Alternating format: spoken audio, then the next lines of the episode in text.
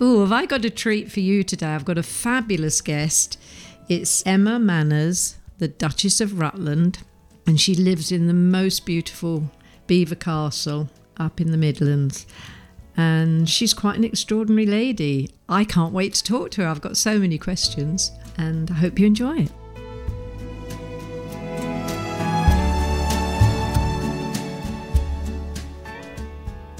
Well, hello, Emma. How are you? I'm very well, and I'm very, very honoured to be on your podcast. This is um, one of the highlights of my of my podcast career. Will be that I'm chatting to you. Oh, that's very nice. Uh, being a, a, a, a podcaster yourself, I'm I'm very flattered too. But um, I'm thrilled to have you on. I'm thrilled you wanted to come on, and I've got so many questions to ask you because your story is extraordinary. I, I mean, it's amazing. I knew I knew little bits, but having um, done all my research, I'm just it's your life is extraordinary. So I hope you'll share some of it with us. Yeah, well, definitely, absolutely. no, I'm yeah, I mean, you don't, you never think your own life is really extraordinary, do you? And and um, when I was approached to write my book, I thought, well, what is there really to say? Um, and it's only when I, I don't, I expect you've done this as well, Twiggy, but it's only when you start unraveling it and you think, well, maybe there, it is of interest, but um, it doesn't feel like it when you're in the shoes. It doesn't. I mean, people. It's it's interesting you say that because people often, you know, all the interviews you do over the years. I know what happened to me in the beginning. I understand that was quite extraordinary, but the rest is just your life, isn't it? That you carry on yeah. doing things and some things work out, some things don't work out. There's the highs, yeah. the lows, the yeah. happiness, the sadness. It's just another life. So I agree with you. I don't think of most of my life as uh, as extraordinary. It's just my life, and yours is the same, although a very know, different life. Because you grew now you grew up yeah. in Wales, right? On a farm. Yes, I mm, did, and the farm's still there today. Is and, it? Oh, um, what kind of farm? So, well, in the day, back in my day, uh, I was born in 1963. Um, it was mixed arable, and we had a few chickens at the back, and we did crops, and we did. Um, my favourite bit was uh, we had a, a herd of Hereford cattle, uh, oh, and wow. I love cattle, and and I spent every evening I can remember as a child either riding my pony Betty around the Welsh hills or in a beaten up old Land Rover with my dad going to check on the stock.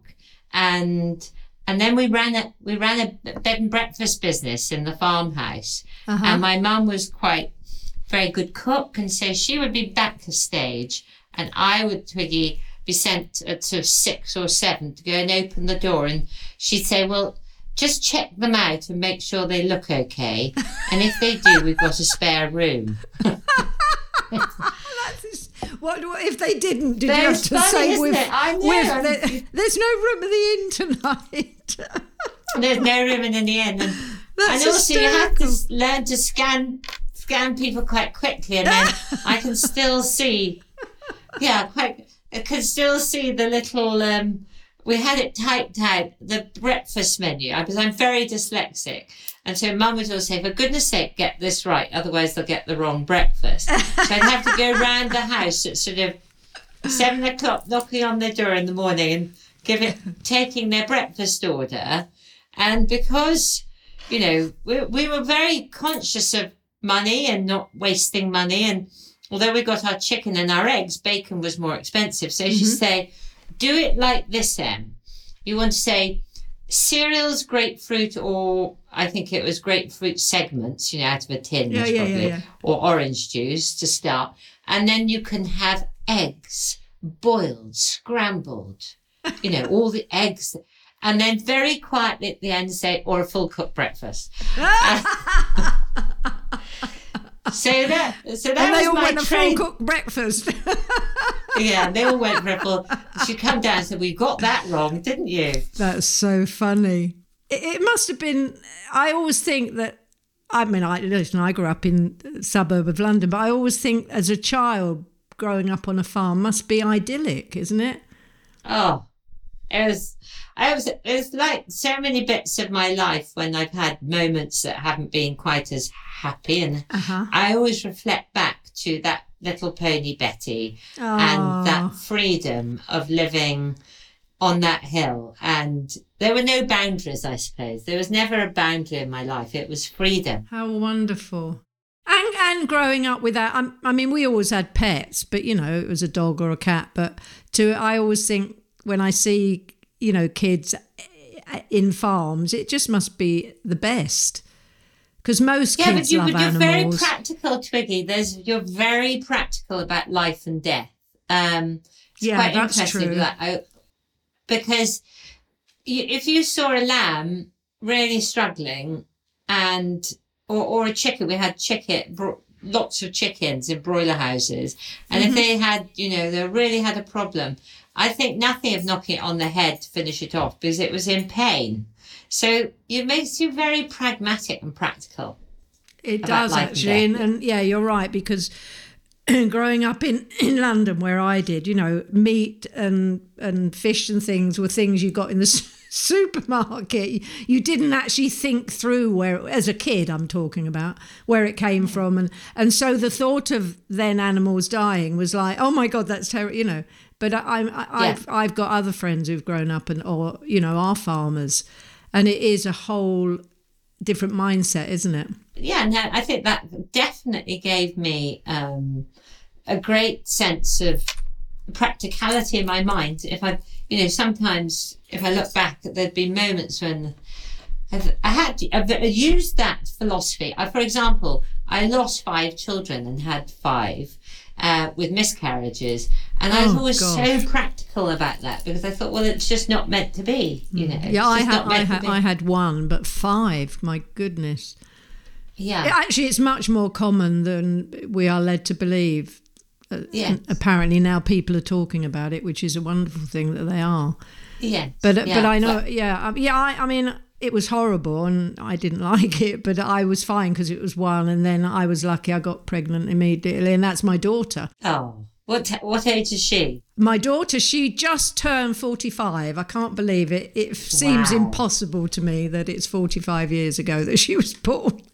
Wow. But uh, but she's now got two kids of her own, who are my darlings, of course.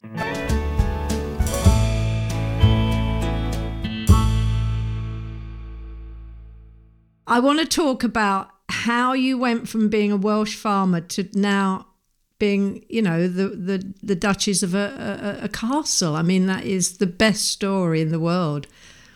How did you meet your your husband? so I met David. Dropped out trained to be an opera singer. That I went to the Guildhall. Oh, yeah. So work. when And you le- I when you left the farm, you trained as an opera singer. I did, but it was very obvious I wasn't going to make it. I'd been at best miserably. I had a very good, I, I- you know, the Welsh do Eisteddfods and that sort of thing. Yeah, so yeah, I spent yeah. my whole time going around Wales, either saying a poem or singing a song. But actually, when I was put to the test, it, it wasn't for me. And so I dropped out. And then eventually, I ended up setting up my own interior design business in the, when I was about 25. And Okay. through that, I go to London to Decorex, which is the interior design exhibition every Mm-hmm. year.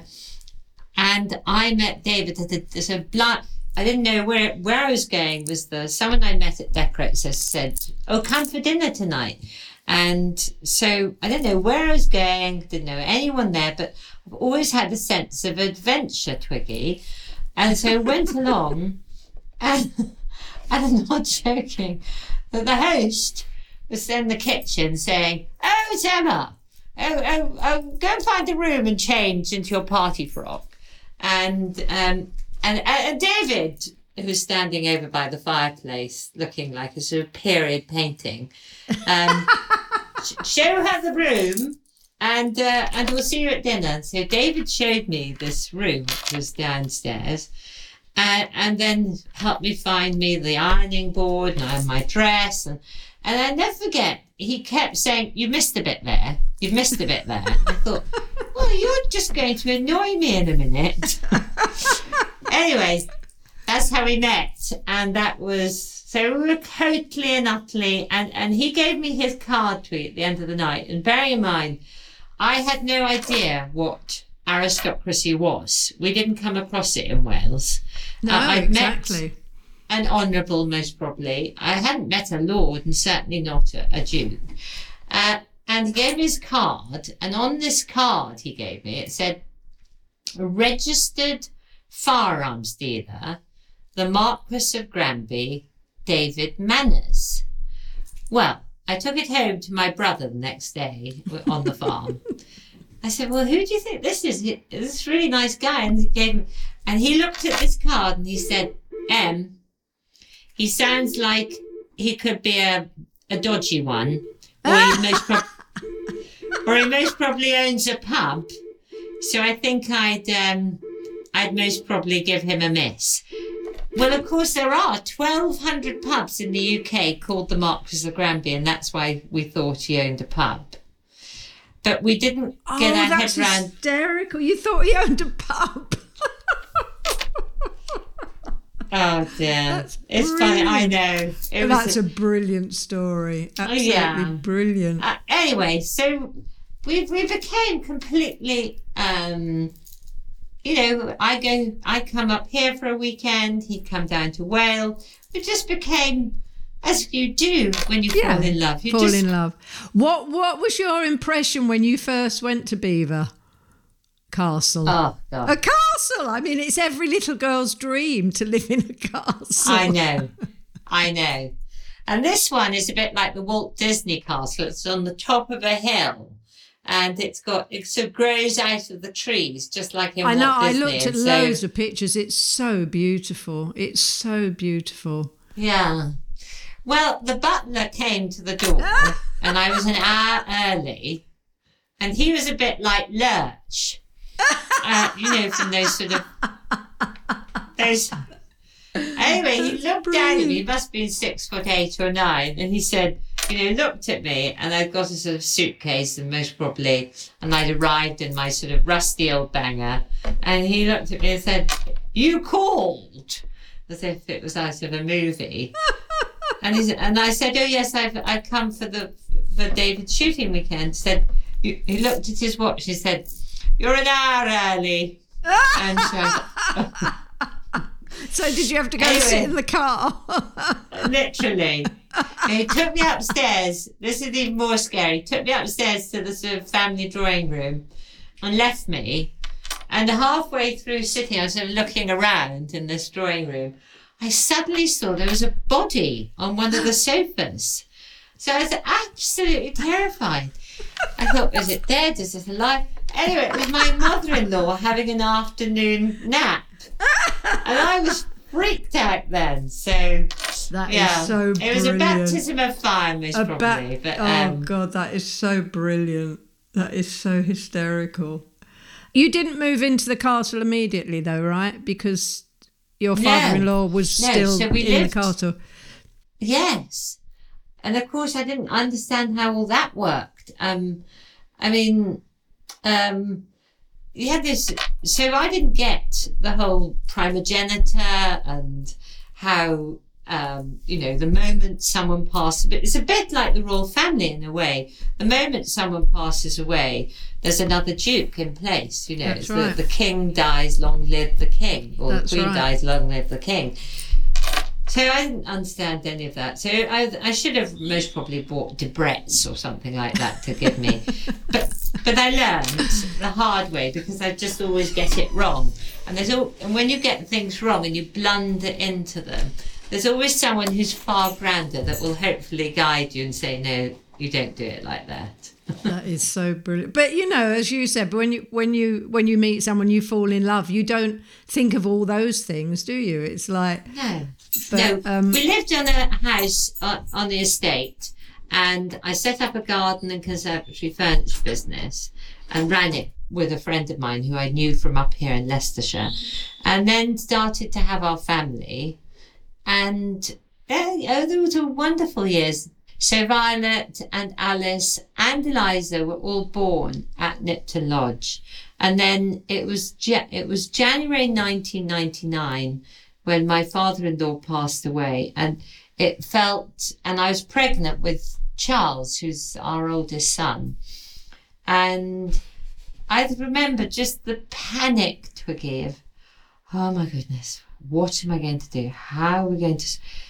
It was just like this terrible panic. What was the castle in good order? Was it in? Uh, was it run down? Because I, I know I've known a few people over the years who've lived in castles or stately homes, and the running and the upkeep must be an, an ongoing nightmare. Yeah, yeah. So was it in a good um, state when you so, took it over? So it's like anything that you've lived in for a long time, and my in-laws have been here for over forty years. So I think tired. it was probably it was tired, you know, and because it's once you've decorated one room in a place like this, you said there's so many more to move on to that you don't want to come back to the one that you started. So I'm already yeah. getting that after 25 years now. How many rooms? I, over 200. that is, um, I, I mean, I can't, I can't even imagine what it's like. That's un- and also the upkeep of the outside, the, the, the you know, the, the walls. So the, the roof, roof. So we were just, yeah, two and a half acres of roof. Can't believe it, can you? It's unbelievable. And, and yeah, and it, well, just after we moved in, the children came into our bedroom and said, "Oh, mummy, daddy, quickly, the the castle's flooding." So I got up and grabbed a, a brolly and a barb and some wellies, and went onto the roof. When the roof is it's it's got steps all over the roof, so you can access oh, okay. the whole roof. And found the problem. So I scurried down. So this is about four o'clock in the morning in August 2001, scurried down the central internal roof on my posterior. and I could see the problem straight away. The gutter just full of water. And I thought, oh my god, what's God. going on here? So I stuck my hand right into the drain and literally pulled out four dead pigeons. And it just went just like that. That's so straight away you had to. It made me think. Oh, I've got to learn how this place works now. Get, just get. I've got to get my head around this now because, yeah, and also I realised that the most important thing we fixed first was the roof. Because Absolutely. if you haven't got a good roof, if you haven't yeah. got a good roof, forget it. Unbelievable. So yeah. did you? At that point, did you kind of did you have an inner panic of thinking this is this is what I've got to kind of help turn around? Yes, and I and I did not, and I've never been a real luckily because it's quite a lonely job being a duchess because there aren't that many others that are neighbours. And I say and you're you're in the middle of how many acres? About eighteen thousand acres. There's oh loads of people. I say you must have loads of people on the land and in the house and we've got a property portfolio that we that was very run down that we spent a lot of money on that mm-hmm. doing all the renting properties out and yeah it it was scary Twiggy it, it, it's I think looking back I had most probably throughout that entire time very mild I didn't know what anxiety was there, but I had hovering anxiety all the time looking back. Because there was so much to do and so much to deal with. Lots of staff to look after. And, and the staff all hated us because Why? they were desperate for the. Pr- oh, because people get very set in their ways with people. If you've been working for someone, they didn't want children running around. Okay. They didn't and I was wanting to change things. If no one wants change, I hate that's, change, don't they? Yeah, that's so, true actually. And I, I suppose in a way they felt it was their domain that you were moving oh, into. Yes. Although it right. wasn't. But you know what I mean? Well, of course. Because they've lived there and worked for your in laws for so many yeah. years. They must have felt it was theirs. And what's this little upstart telling telling me what to do. Yeah, this little Welsh upstart. I dreaded going on to on. They used to call me the Dairy Maid Duchess. Um, That's brilliant. So I used to go through to the public rooms, and the the, the guides they really scared us all. And the children would come running back and say, "Mummy, they've been horrid." And they may have, may not. Perhaps they were just winding me up. So I equipped all the kids with water pistols I said, well, next time they're rude, just shoot them. Which most probably wasn't very clever, but I I felt on every level I had I had to get ownership of this place, Yeah, you know. absolutely. I had to get on top of it. And I'm really bad with any, anyone negative.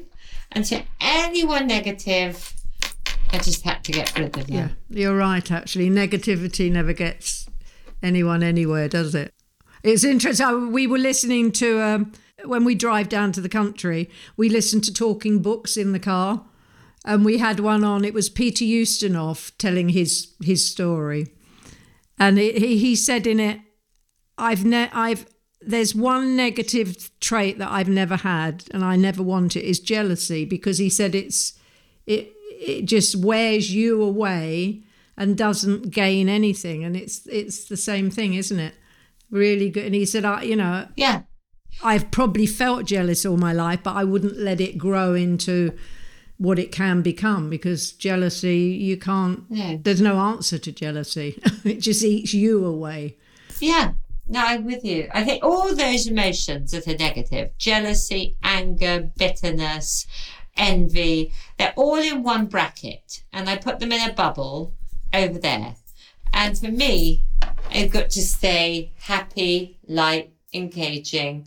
And sometimes that's very difficult. it's isn't it? very Um, difficult it's it very was- especially when you start having kids and dealing with their emotions as well and trying to bring that you know because we all make we all make mistakes Oh, I've made so many mistakes bringing up my children, but luckily, they all tell you now what you've done wrong, don't they?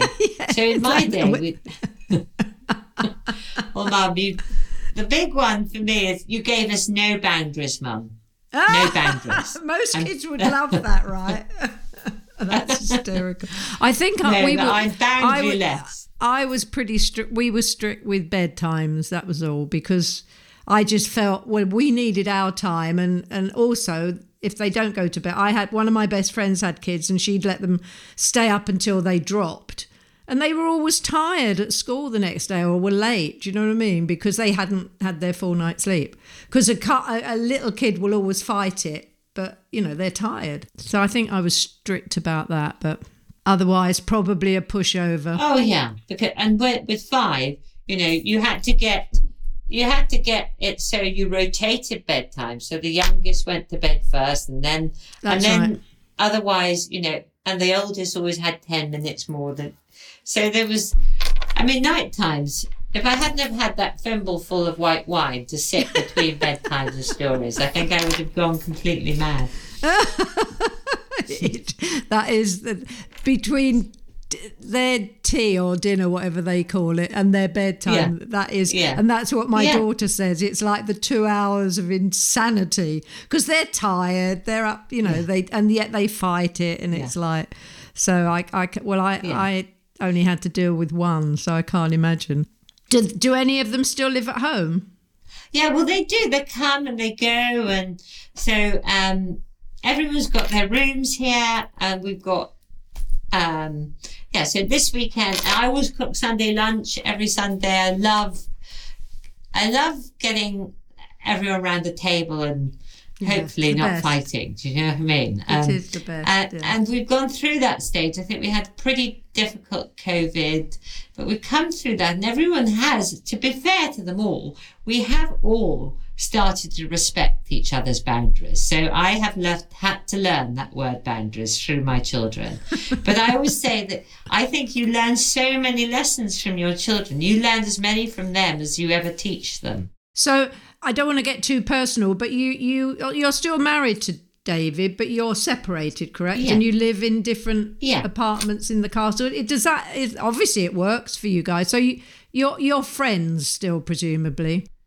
Yeah. Oh, good. Yes, we- we're the best, best friend. We really are. I, I think it's it's weird, isn't it? How how why wouldn't you be? Because obviously, again, it, if your ego gets too in the way when a marriage breaks down, Yeah. Then it's difficult to accept. But if you remain, try and remain, you know, it was as much my fault as it was David's, and we both have a responsibility for the marriage not working. Uh huh. and that's really sad. Well, also, I think, you know, people sometimes grow out of each other, but you can still be Yeah. good friends. Well, yeah, I mean, my, our children see us together now being much nicer with each other, most probably, Good. and le- far less frustrated. There's, and everyone's looking out for everyone else. So if dad's having a tough time, you know, everyone's looking out for him. And, uh, you know, we're, we're, we're a unit. You're a unit, So- and you always will be. We make it work.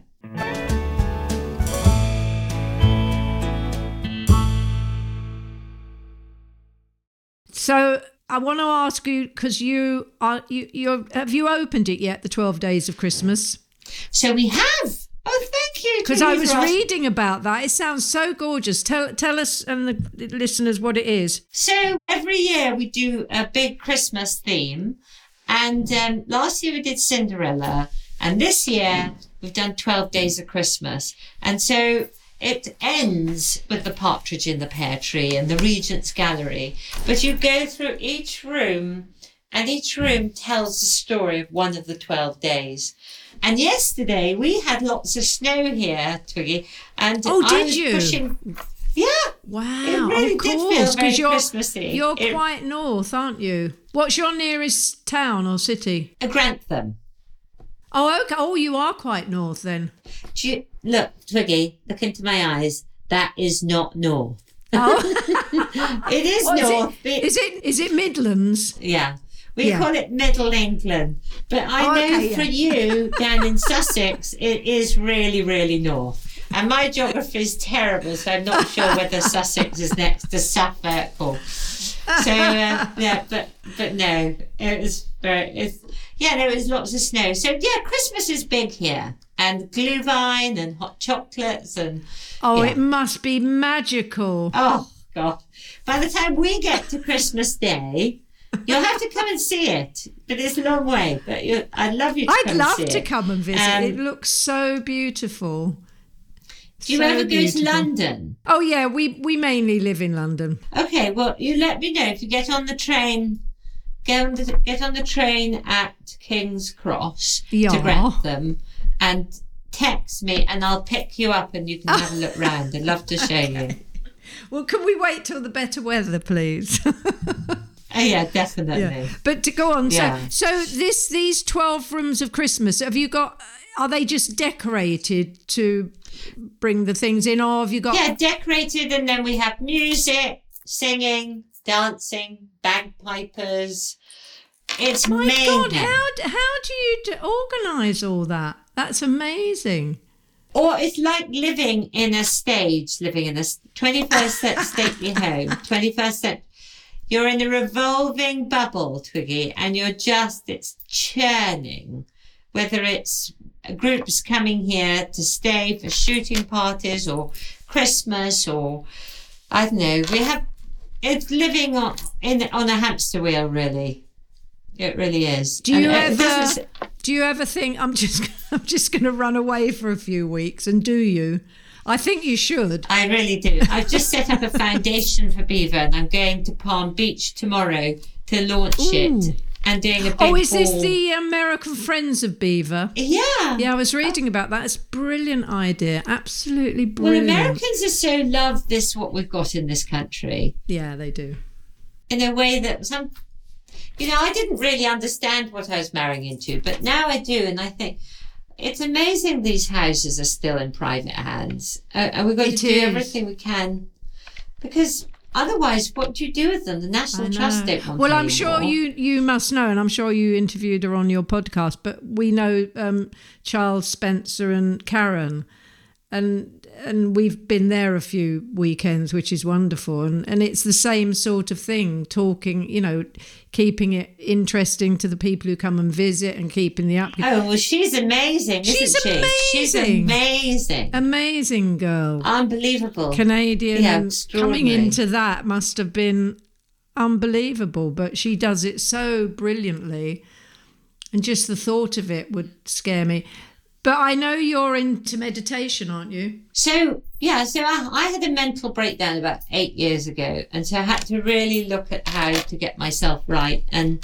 I do lots of things. I do Reiki healing, self healing Oh, on okay. myself. I do daily meditation. Daily, I have to daily do uh, some form of. I run two and a half miles, six o'clock every morning. So I have to work hard to stay grounded and stable now, and that was something very new for me um, because I'd never had a problem before. Where where do you think that came from? Do you, do you think it was just an, an accumulative, and because of the pressures of running a place like that? I think it, there's so many things that happen. Yeah, when the marriage breaks down, and so there's guilt and stress and juggling, and I think it was a combination of everything, and it just became too much.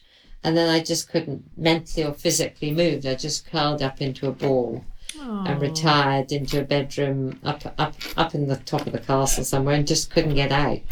So when you've been and gone to somewhere like that, you kind of have to have a toolbox of stuff. Of course, absolutely. So that's Abs- that's what happened to me.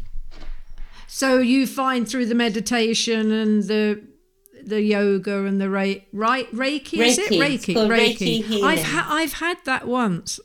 They kind of they It's like all hold- energy. So Yeah. it's all about uh, Yeah. working on energy and drawing down power from a sort of higher higher level. But I do. Th- I also think, as you said, exercise is so important, isn't it? And it must be lovely to have that space, that Yeah. space to be able to just escape.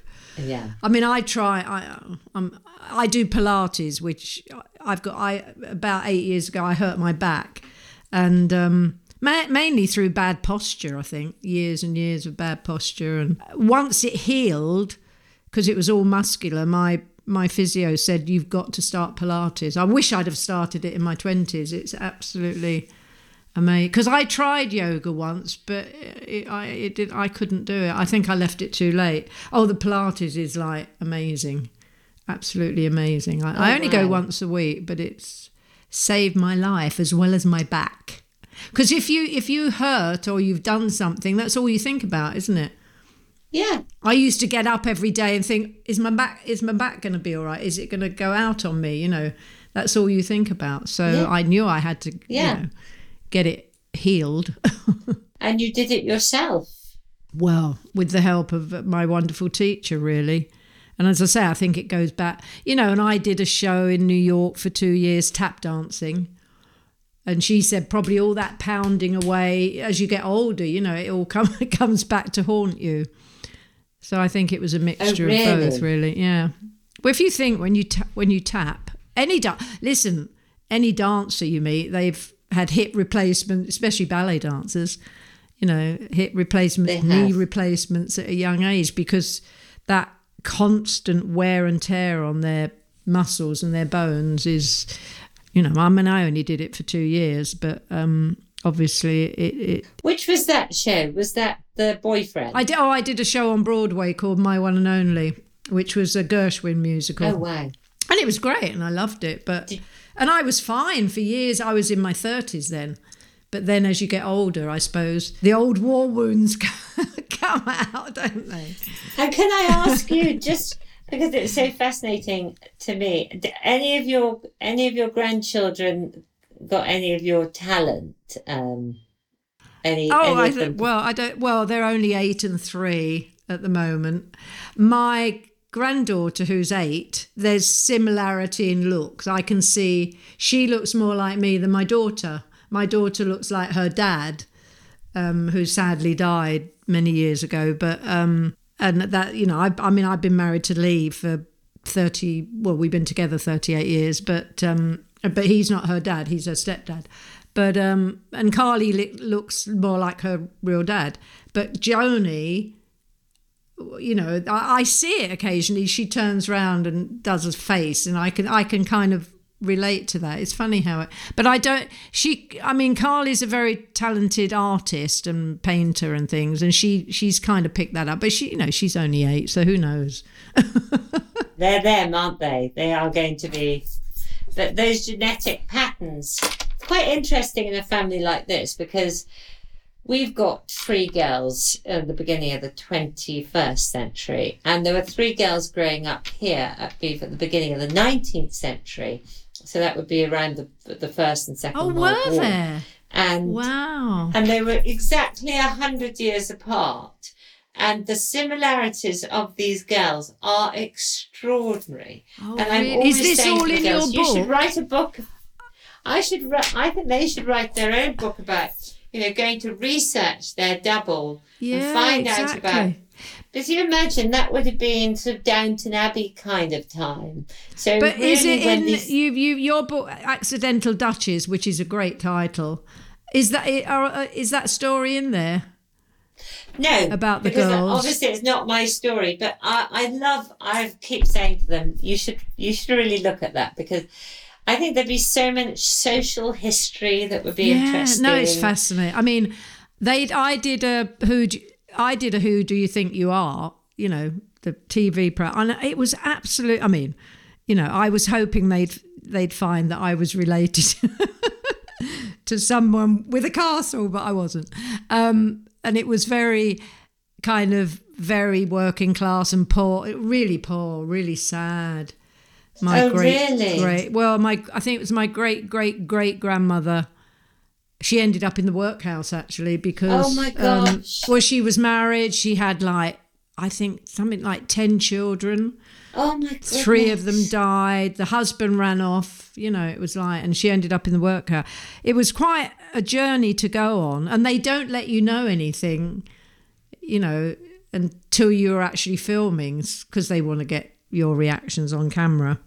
But um, it was, I loved doing it. So I can't imagine what it must be like to have a heritage that your girls have got. It must be amazing. How far? When was the castle built? So the first castle was built in um, 1066. It was a sort of Norman stronghold. Oh my god! Oh wow! That was the first Yeah. Well, there was it would have been a wooden sort of very very because it was a really fortified site because of the hill being Oh, so the hill, that. so they could see everywhere. Yeah. So there've been four castles and they've been knocked down through war and battle and so this one we're in now was started in 1799 and finished in 1845. So took nearly 50 years to build. Wow. Um. When and d- d- does the title, the Duke of Rutland, go back that far or beyond? Yes, yes. So David's ancestor was this chap called Robert de Todeni, and he was the chap behind William the Conqueror, who with a spear to protect him from being killed. So he was his standard bearer, and Wow. um, and that's. I mean, to be able to trace your ancestors back that far must be absolutely extraordinary. yeah. I mean, that's that's I, I kind of I would love that. I mean, they couldn't go back further than you know my great great great uh, um, grandmother, because you know in the working class world they didn't keep records, did they? Exactly. Many of them couldn't write. It was only the fact that she went into the workhouse that they. I mean, their researchers on that program are incredible. Because I tried to do it online, but it's oh, it's so hard and so complicated. But their researchers are incredible. And I, then I had one answer. I can't remember who it was now. Probably one of her daughters. She actually went to prison for a couple of years for passing coins because they were so poor. And they never got the big guys, but they used to pass, co- you know, pass off coins that weren't real in shops. And she got arrested and went to jail for two years, I think. When she came out, she married a policeman. Oh my god! Oh, and set so up nice. home. I mean, it's hysterical. Oh.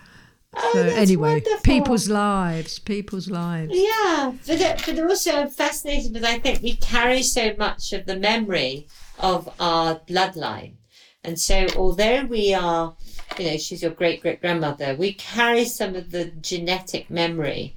Uh, whether it be in trauma or in happiness or in survival, we carry it within our, Yeah, our. DNA. Yeah.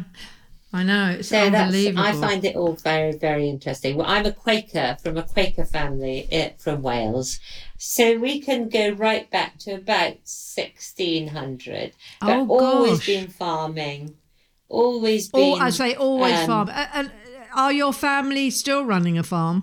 Yes. So my brother Oh. then, I'm the oldest, my second brother down, William, he set up this mineral water business Uh-huh. on the farm, and it's called Radnor Hills Mineral Water. Oh yeah. And I just think he, he's huge. The whole valley that I used to, there's a whole valley is covered now in water business, and it's huge. And the fascinating thing I find, Twiggy, is the home, the house, is called Heartsease Farm. And it was Uh-huh. supposedly where King Caractacus's heart was buried. Oh, during- wow. So it's had all these things I find very interesting. You can't Oh, really put. it's absolutely amazing. Is that Yeah. in your book? All that story. Yes, I've got to get. I've got to get this book. It's. I'll send you my a- book. I was love. Oh, will to- you? Yeah. Yeah. Will you sign? Will you sign it? Yeah, I'd, lo- love I'd that. love one. I'd But only if really, you really promise love to one. come up and see us because I promise. love- when the weather, when the weather gets, Oh, I yeah, don't want to get come in the spring. get snowed when in. Although if I got snowed in in a castle, that would be quite magical, actually. the- You'd like that. we'll find a nice butler to look after you.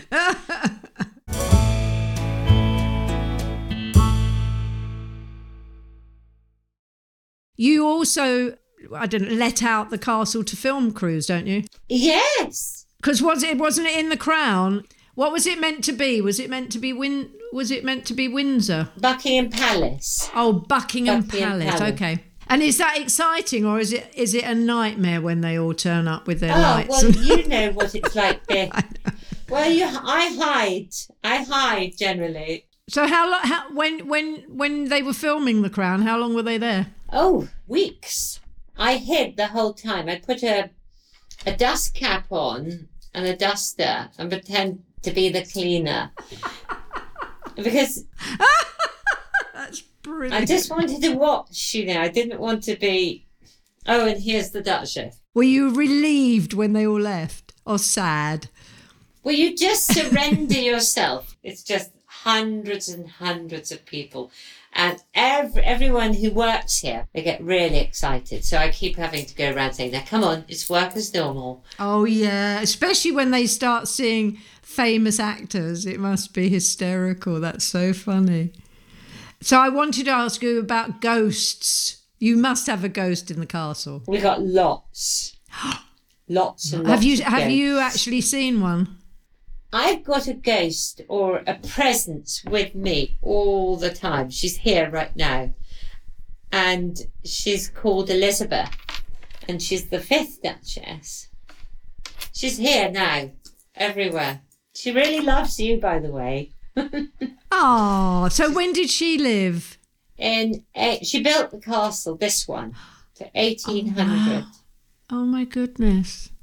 Have you actually actually seen one or is it just a presence? Um, I've heard them in corridors. I haven't actually seen one, but I've heard she calls her children. She had eleven children, Oh my goodness. and se- which seven survived. So babies crying, children. Yeah, but I've never thankfully seen them. But I've really had to be strict with the ghosts because I really did not tolerate them being in our. Uh, you know, there's lots of rooms here, and they and they were really. My children all saw them, and they were freaking them out. So I got very angry. They actually saw a physical presence. Oh yeah. Oh my goodness. Yeah, that would be scary. I, I, Oh, and annoying. I've, I don't think I've ever experienced or seen a ghost. I don't know what I. I mean, what part of me would love to, but then the other part, I think I'd be frightened, especially in a big place like that. Did it? Does it frighten you, or are you so used to them now? Absolutely not. So if any of you are hanging around in this room right now, don't get any ideas. I'm scared of you. Have you watched the TV program Ghosts? No. It would probably make you laugh. Actually, it's about it's about a couple who inherit this big house, and it's full of ghosts from different eras. But we can see them obviously, and they get up to all sorts of naughtiness and tr- it's it's a comedy, obviously. Yeah. But it's quite funny. Might make you might make you Yeah. laugh. Yeah. Are you still doing your podcast?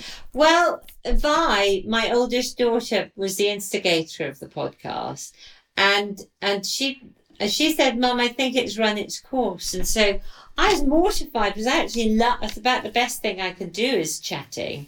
So um, I was mortified when she said, "You know, you've done your bit now. Thanks, Mum." But anyway, well, maybe we'll get it back one day. Who knows? But she's doing other things with It's it It's a now. brilliant idea. It's a it's a brilliant idea. Yeah. Well, it, it was lovely because, yeah, No, go on. It was lovely. What? yeah, it was lovely. But I don't think it most probably had, wasn't as easy as this has been. And this has been a complete joy talking to you oh, today. You're a Oh, natural. It's lovely to. I mean, there's so many things. I, we could go on forever, but poor old Kobe will freeze to death. He's got his woolly hat on now. He's all right. anyway, thank you so much for chatting to me. It's been absolutely brilliant. Thank you. It's like meeting a childhood. I'm one of your greatest fans. So oh, thank well, you so that's much very, for inviting very me. sweet. Thank you. Okay. Hopefully, see you in the castle. Yeah. Oh, I really enjoyed. Oh gosh, I could have gone on chatting for hours and hours. So many questions. What what an amazing story. What an amazing history. And don't forget Belvoir Castle, the 12 days of Christmas. Try and get there if you can. I bet it's absolutely wonderful. I'm certainly going to try and I'm certainly going to go up and hopefully visit in the summer because I've never been to Belvoir Castle and it sounds amazing. And I hope you enjoyed it as much as I did. And what a lovely, lovely lady. Okay, bye. If this is your first time listening to Tea with Twiggy, please do remember to tell your friends. You can also subscribe for free on your podcast app and listen to all my previous guests. If you want to connect with me, I'd love to hear from you. You can find me on Twitter at Twiggy, or you can find me on Instagram at Twiggy Lawson. My thanks go to all the people that have helped this podcast happen. Many thanks to James Carroll and all the team at North Bank Talent Management. Thanks to all the team at Stripped Media, including Ben Williams, who edits the show, my producer Kobe Omanaka, and executive producers Tom Wally and Dave Corkery. The music you can hear now is my version of Waterloo Sunset by the Kinks. If you'd like to hear the whole song, you can find it and all the other songs I've recorded on iTunes and Spotify, so check it out. I look forward to you joining me for my next episode. So see you then. Bye.